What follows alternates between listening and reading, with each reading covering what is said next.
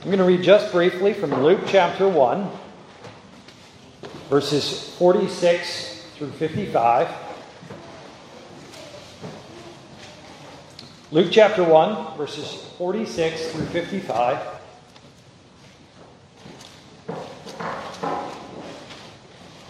This is Luke's 80 verse chapter. You know how you're reading through the Bible in a year? And you're like, oh, I'm going to read four chapters a day. You know, if you read four chapters a day, you would get through the Bible in a year easily.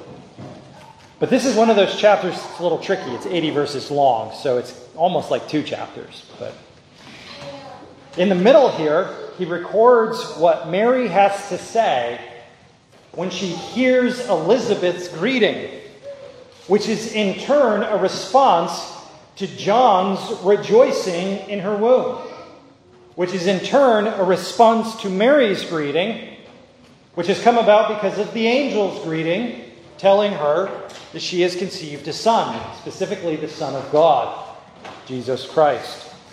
So it's this sequence of greetings that has brought about this climax. Luke chapter 1, verses 46 through 55. Here again, the word of the Lord. And Mary said, My soul magnifies the Lord and my spirit has rejoiced in God, my Savior, for he has regarded the lowly state of his maidservant. For behold, henceforth all generations will call me blessed. For he who is mighty has done great things for me, and holy is his name, and his mercy is on those who fear him, from generation to generation. He has shown strength with his arm. He has scattered the proud in the imagination of their hearts. He has put down the mighty from their thrones and exalted the lowly. He has filled the hungry with good things, and the rich he has sent away empty.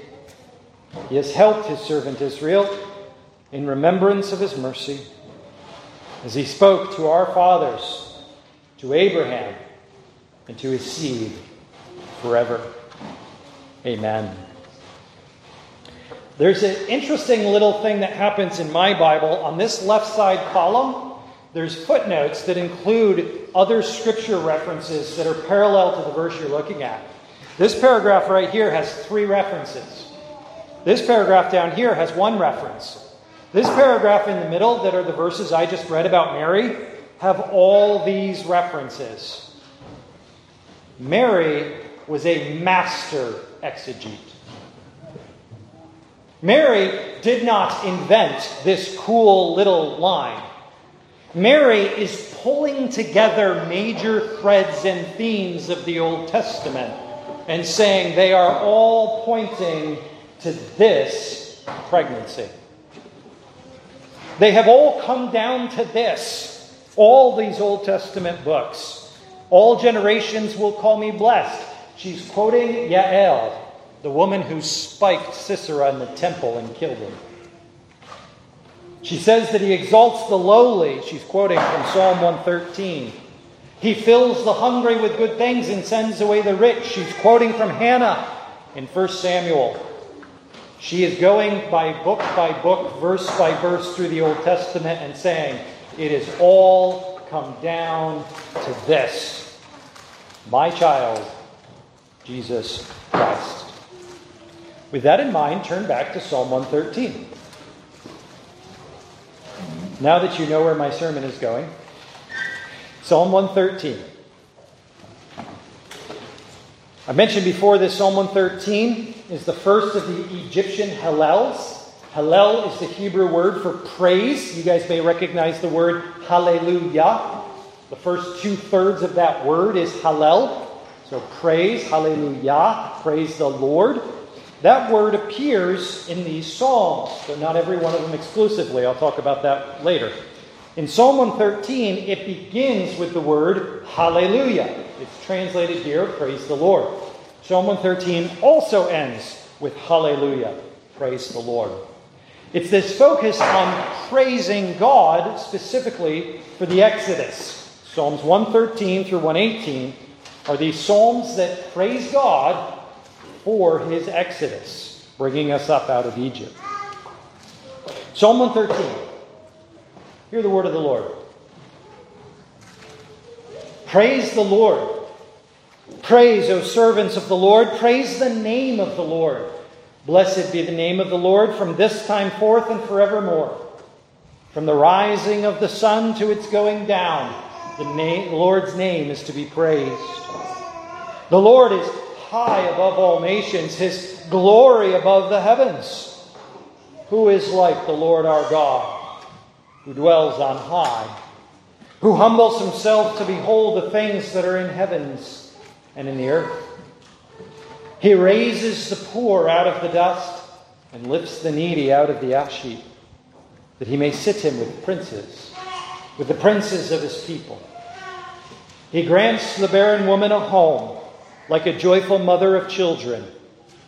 Praise the Lord. Amen and amen. When I was a little boy and Ronald Reagan was president, I was sitting at the far left end, no political reference intended, of a blond pew. We were there in the sanctuary of the Kingston Christian Missionary Alliance Church, where I grew up and where my family had worshiped every Lord's Day for years. My childhood pastor was there in the pulpit, and he was thundering away about the love of God in Christ. And as a little boy on the far left side of the auditorium, on the far left side of the blond pew, as anti-socially placed as I could possibly get, I looked up at him and I thought, that's my future. I want to be a preacher. I want to get into a pulpit and I want to thunder away about the love of God in Christ. Not surprisingly, that ambition suffered many distractions, detours, and obstacles, none greater than the one that came right in the middle of my freshman year at Geneva College. I had finished the fall semester, my grades were good, but my money was gone. So I called my dad and I said, Dad, I'm going to have to drop out. I don't have any money. And my dad asked me a strange question. He said, Are you called to be a pastor? And I said, I think so. And he said, Must pastors have a college education? And I said, I, I think so. And he said, Then the Lord will provide the money. You just need to find it. Well, with that encouragement, with that counsel in mind, I went over to Alexander Hall to the offices of the financial aid department I went in to see Steve Bell, the director of financial aid, and I said, I'm out of money, I need help. He brought up my file and he said, I'm sorry. You're already receiving the maximum amount of help Geneva College allows a student to get. Then he paused for a moment and said, But are you interested in getting a degree in Christian ministries or biblical studies? I said, I am thinking of being a pastor. He said, Perfect, go see Dean Smith. You can get a scholarship for getting that degree. I kid you not. Jesus paid for my college by making me get a degree in biblical studies. You can't make this stuff up. Jesus not only showed me my future, he secured it. He brought it about. I'm in your pulpit this morning because Jesus wants me here. He knows what he's doing. This is the truth. This is the gospel. Good news for us this morning that when we begin to pray for or about our future, what we must keep in mind is that Jesus is that future.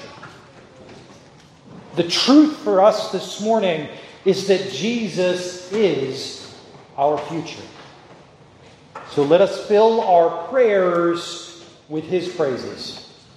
When we pray for our future, let us pray full of his praises.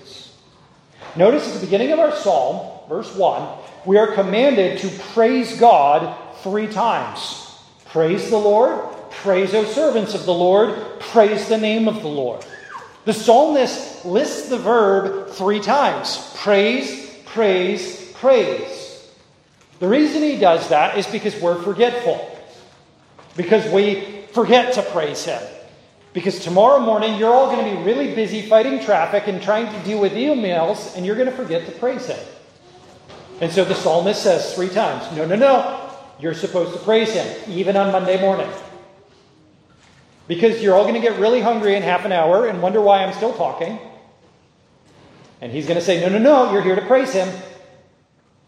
As a forgetful people, we need Psalm 113 to tell us repeatedly praise Him, praise Him, praise Him.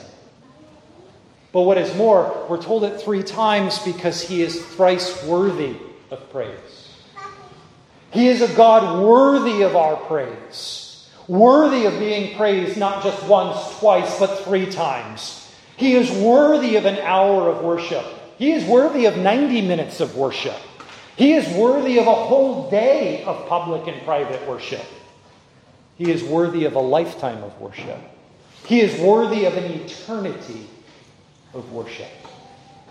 And so the psalmist says to us, the forgetful people, do not be distracted with the unworthy things of this world.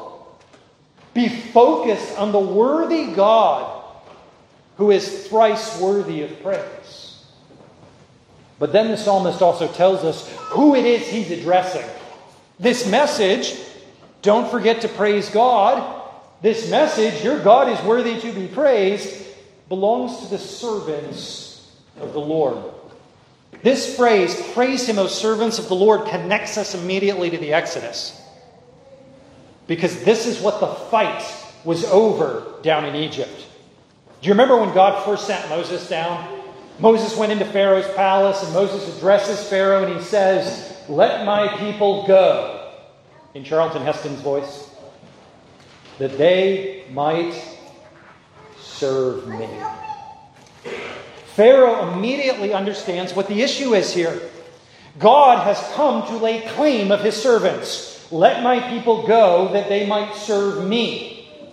And Pharaoh says, No deal. They're going to serve me. And for 10 rounds, God and Pharaoh fight over who's going to get the servant. Pharaoh wins none. And after the 10th round, Pharaoh's future is dead. His economy is in ruins. His government is in shambles. The heir to his throne is dead. Egypt is no longer a kingdom.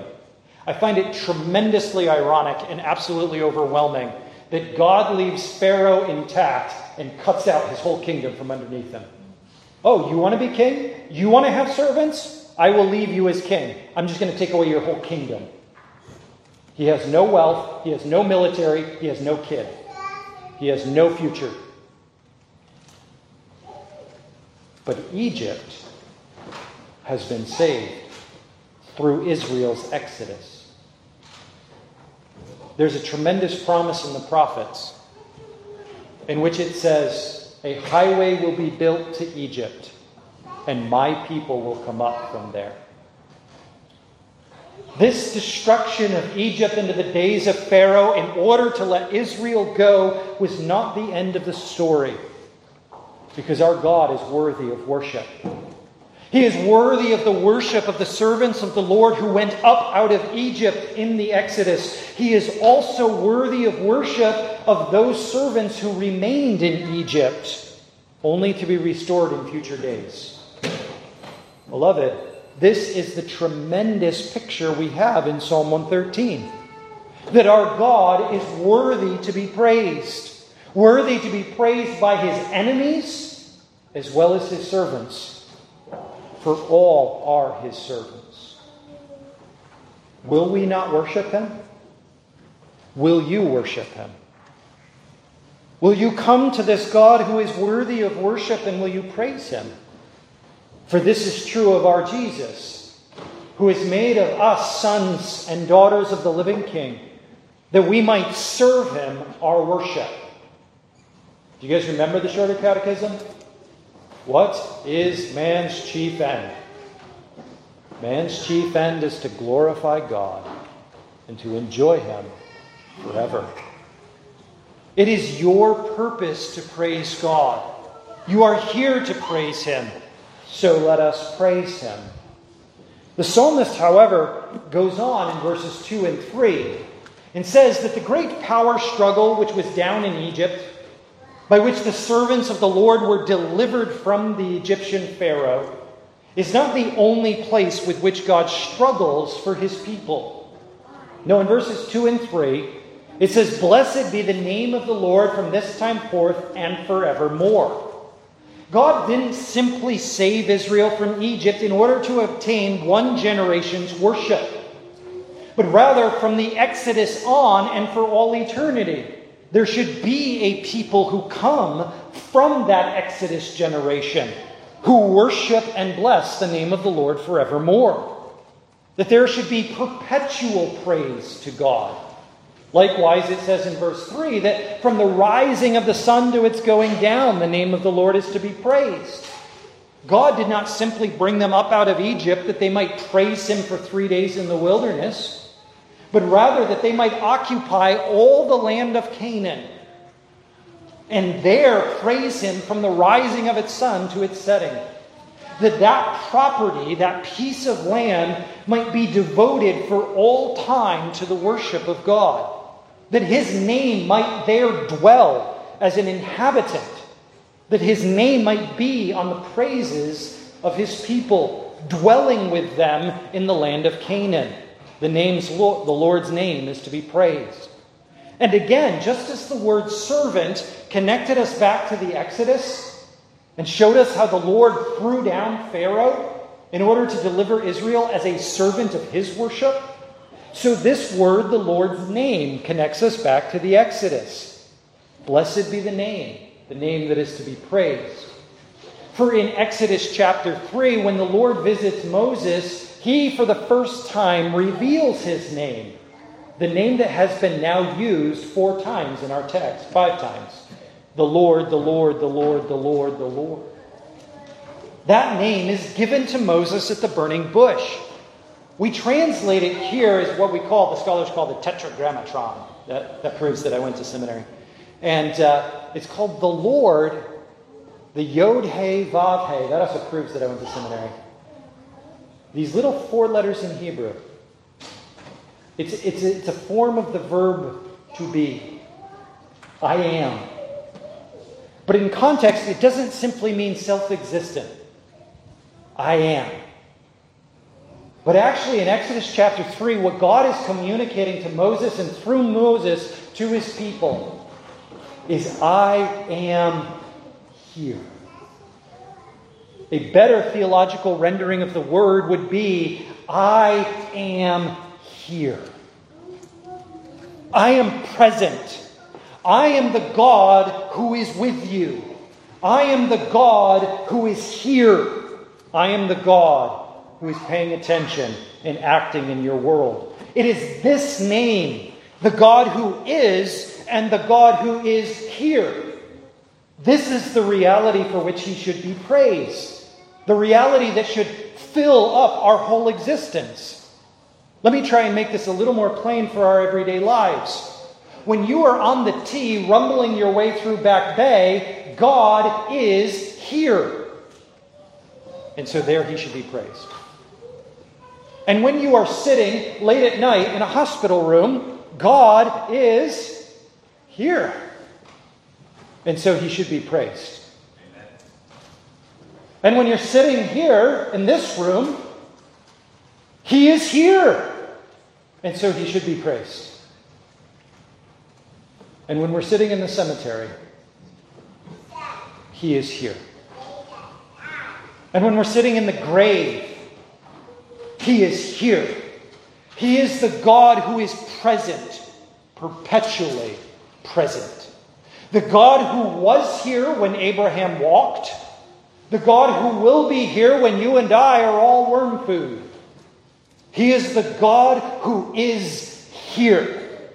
That's his name. And Egypt didn't believe it.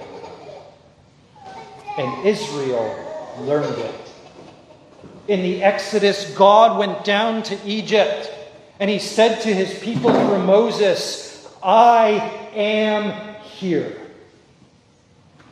And let us praise him. Let us praise him everywhere we go, from this time forth and forevermore. Why? Because he's always there. He never leaves us nor forsakes us. Let us praise him from the rising of the sun over there to its setting. Why? Because he's always there. That's who he is, that's his name. The psalmist has laid then this theological foundation from the Exodus. Our God is with us. Our God is the God who is here. So let us praise him. Let us be slaves to his praise, devoting our every hour to his worship, devoting our every moment and space to his worship, being given over entirely and exclusively to his worship. Then the psalmist builds on this foundation, giving us two ways in which we can know God is here. Two ways to discern the here-ness, the nowness of our God. First, he is attentive. Our God is here in that he pays attention to us. Notice in verses 4 through 6 the Lord is high above all nations, his glory above the heavens. Who is like the Lord our God who dwells on high, who humbles himself to behold things that are in heaven and on the earth? The psalmist speaks of the Lord high above the nations. That is Egypt. That is Canaan. He is enthroned in power over all the rivals and oppressors of his people. They have nothing to fear. He outranks them all. Likewise, his glory is above the heavens, that is above the snow and the ice and the rain and the sun and all of the various climate effects that we are mercy, under its mercy. It is under the mercy of God. That if we were to look to the ceiling, we would find God is higher. If we were to look to the treetops, we would find He is higher. If we were to look to the highest skyscrapers, we would find He is higher. If we were to look to the clouds and the rain, if we were to look to the sun, the moon, the stars, to the farthest reaches of the Hubble telescope, we would find He is higher. Verse 5 concludes He is so high, there is no one like Him. He dwells on high. He is enthroned on high. Who is like the Lord our God. He has no equal, he has no semblance. There is no one beside him, there is no twin.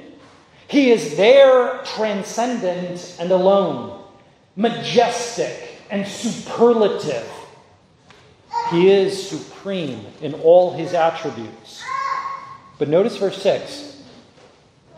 He is supreme and superlative in humility. Though most high, though most glorious, though most great, he humbles himself to see heaven and earth.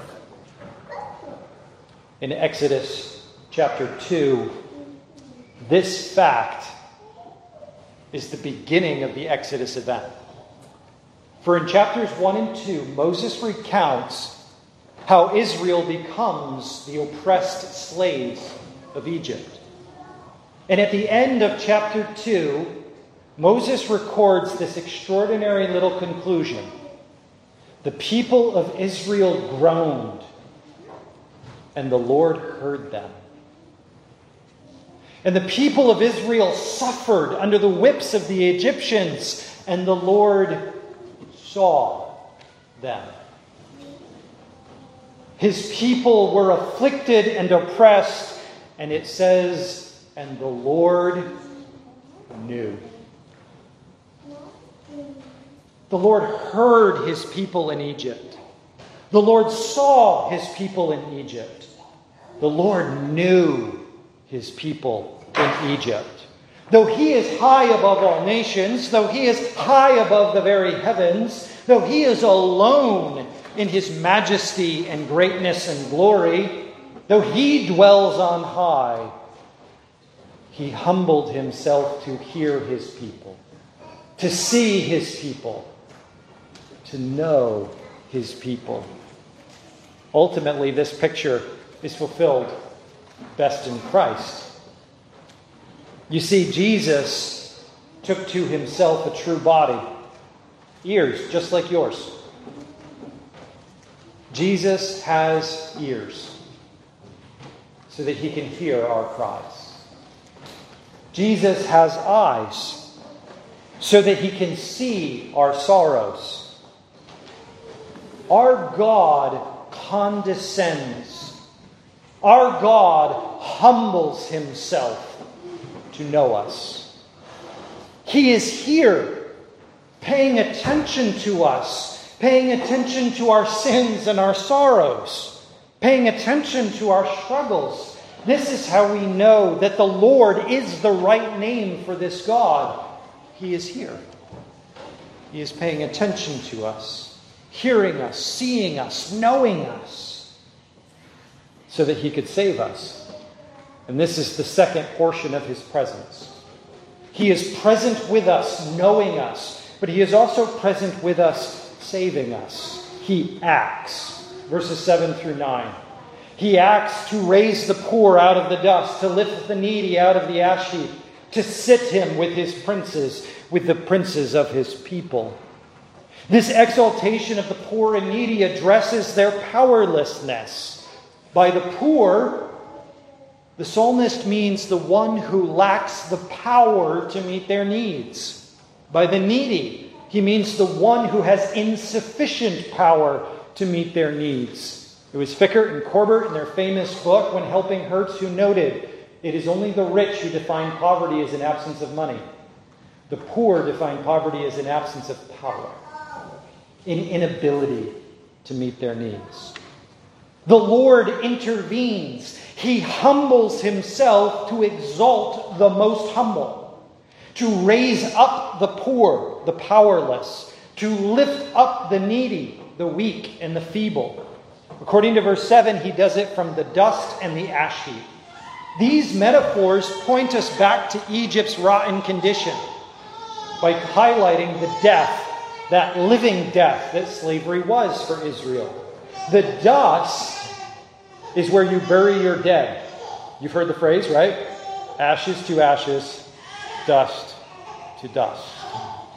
But what is more, the ash heap is where the living sit when they mourn their dead. He lifts the poor from death. He lifts the needy from mourning for death. The poor who showed themselves powerless to stop death are nevertheless delivered from it. And the needy, who are incapable of doing anything but mourning death, are exalted and lifted up. Here's the picture for us that God goes down into Egypt, a living death from which no Israelite could escape. And he exalted the whole nation and enthroned them over the land of Canaan. They sat as princes in the land flowing with milk and honey. They who were slaves in the mud of Egypt, in the dust and ashes of death, are now princes with their feet on the necks of conquered Canaanite kings. They have gone from slaves to triumphant conquerors in God and His grace. But again, the image is richer still in us, in Christ, that those who are poor and needy, those of us who are powerless to do anything in this life, but to weep at the approach of death until ourselves succumb to death, we too have this hope that when they put our bodies in the dust, and when they sit in the ash heap to mourn our passing, we will sit with the Prince of his people. For does not the New Testament say repeatedly, we will reign with him? We will judge with him. We are co heirs with Christ to dwell in glory forever. Beloved, this is what the psalmist teaches us to pray the praises of our God, to recognize the reality of our future. That we, who are in this life poor and needy and powerless, who are in this life doomed to grieve death until we die, are anticipating a future where we sit with princes in glory forever. This is how we pray through the veil of sorrows and tears into the light of the heavenly hope that is to lie before us. The psalmist gives us one last metaphor to draw this image together. Verse 9 He grants the barren woman a home like a joyful mother of children.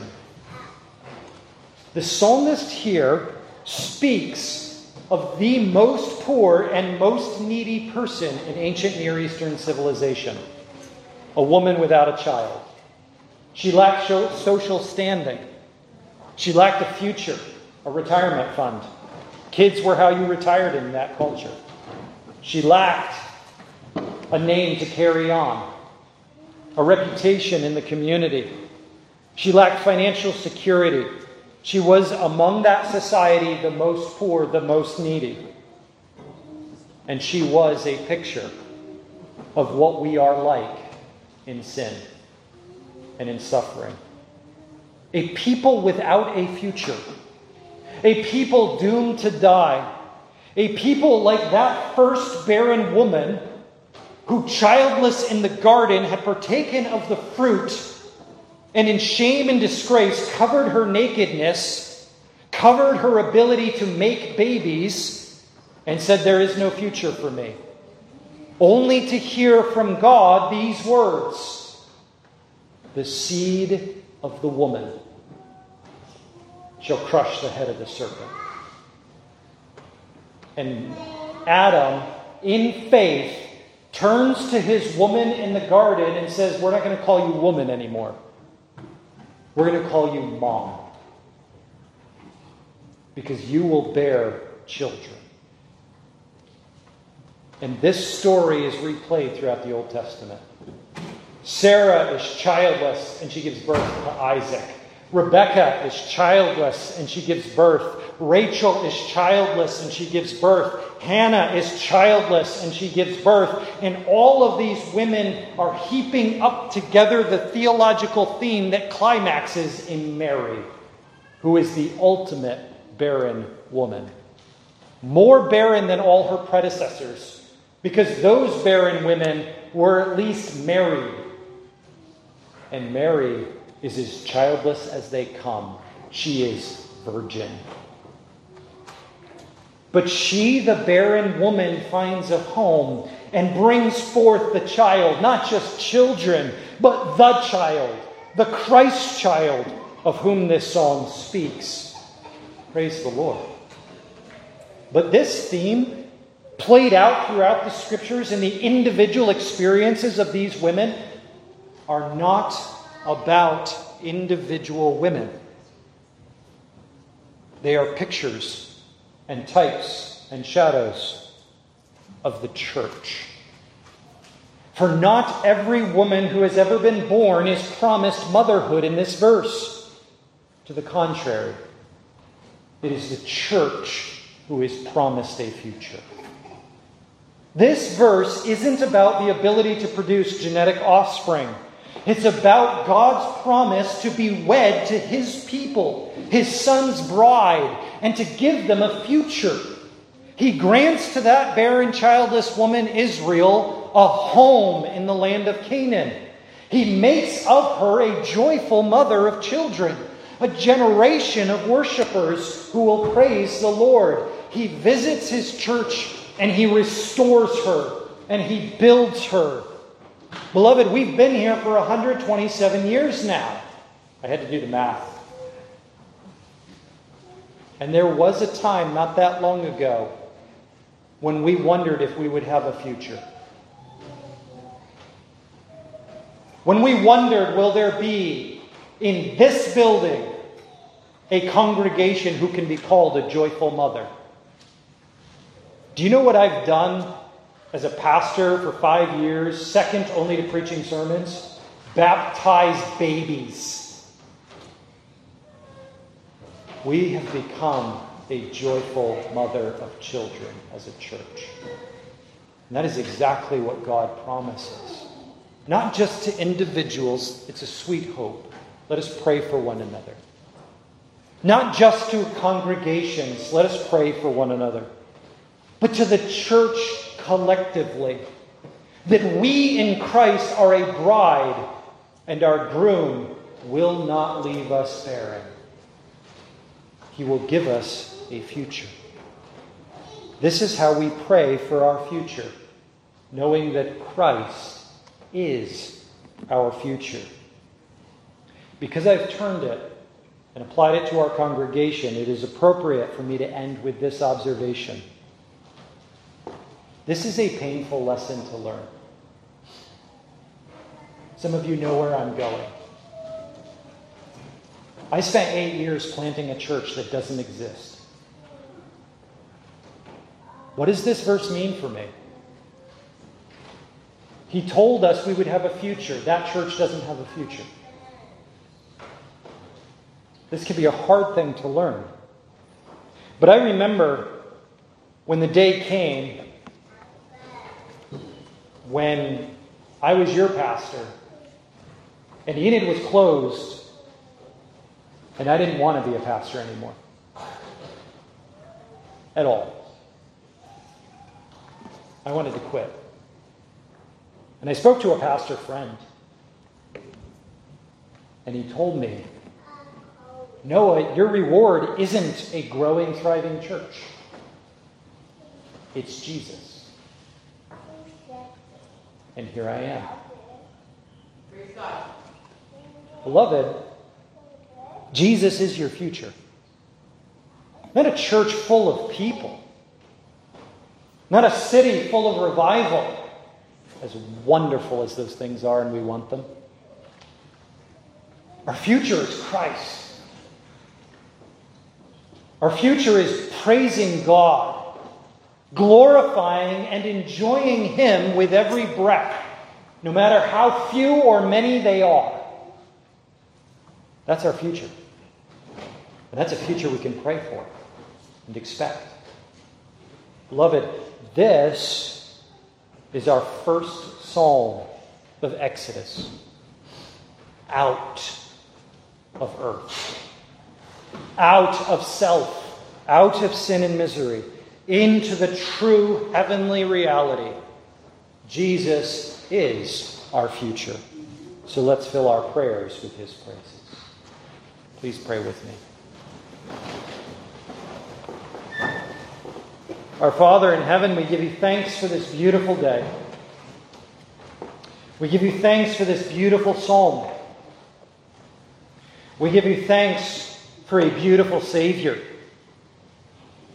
one who is worthy of all our worship, one who is greater than all of life's success, one who is greater than all of life's failures, one who is greater than all of our sin.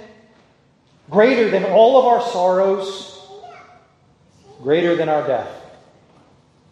We give you thanks for our Jesus, in whom is abundant life, in whom is eternal life. And we pray that we would see today his worthiness, his greatness, his goodness, and that we would fill this day with his praises. Oh, plant your praises in our hearts and on our lips. We pray, O oh God, in Jesus' name. Amen.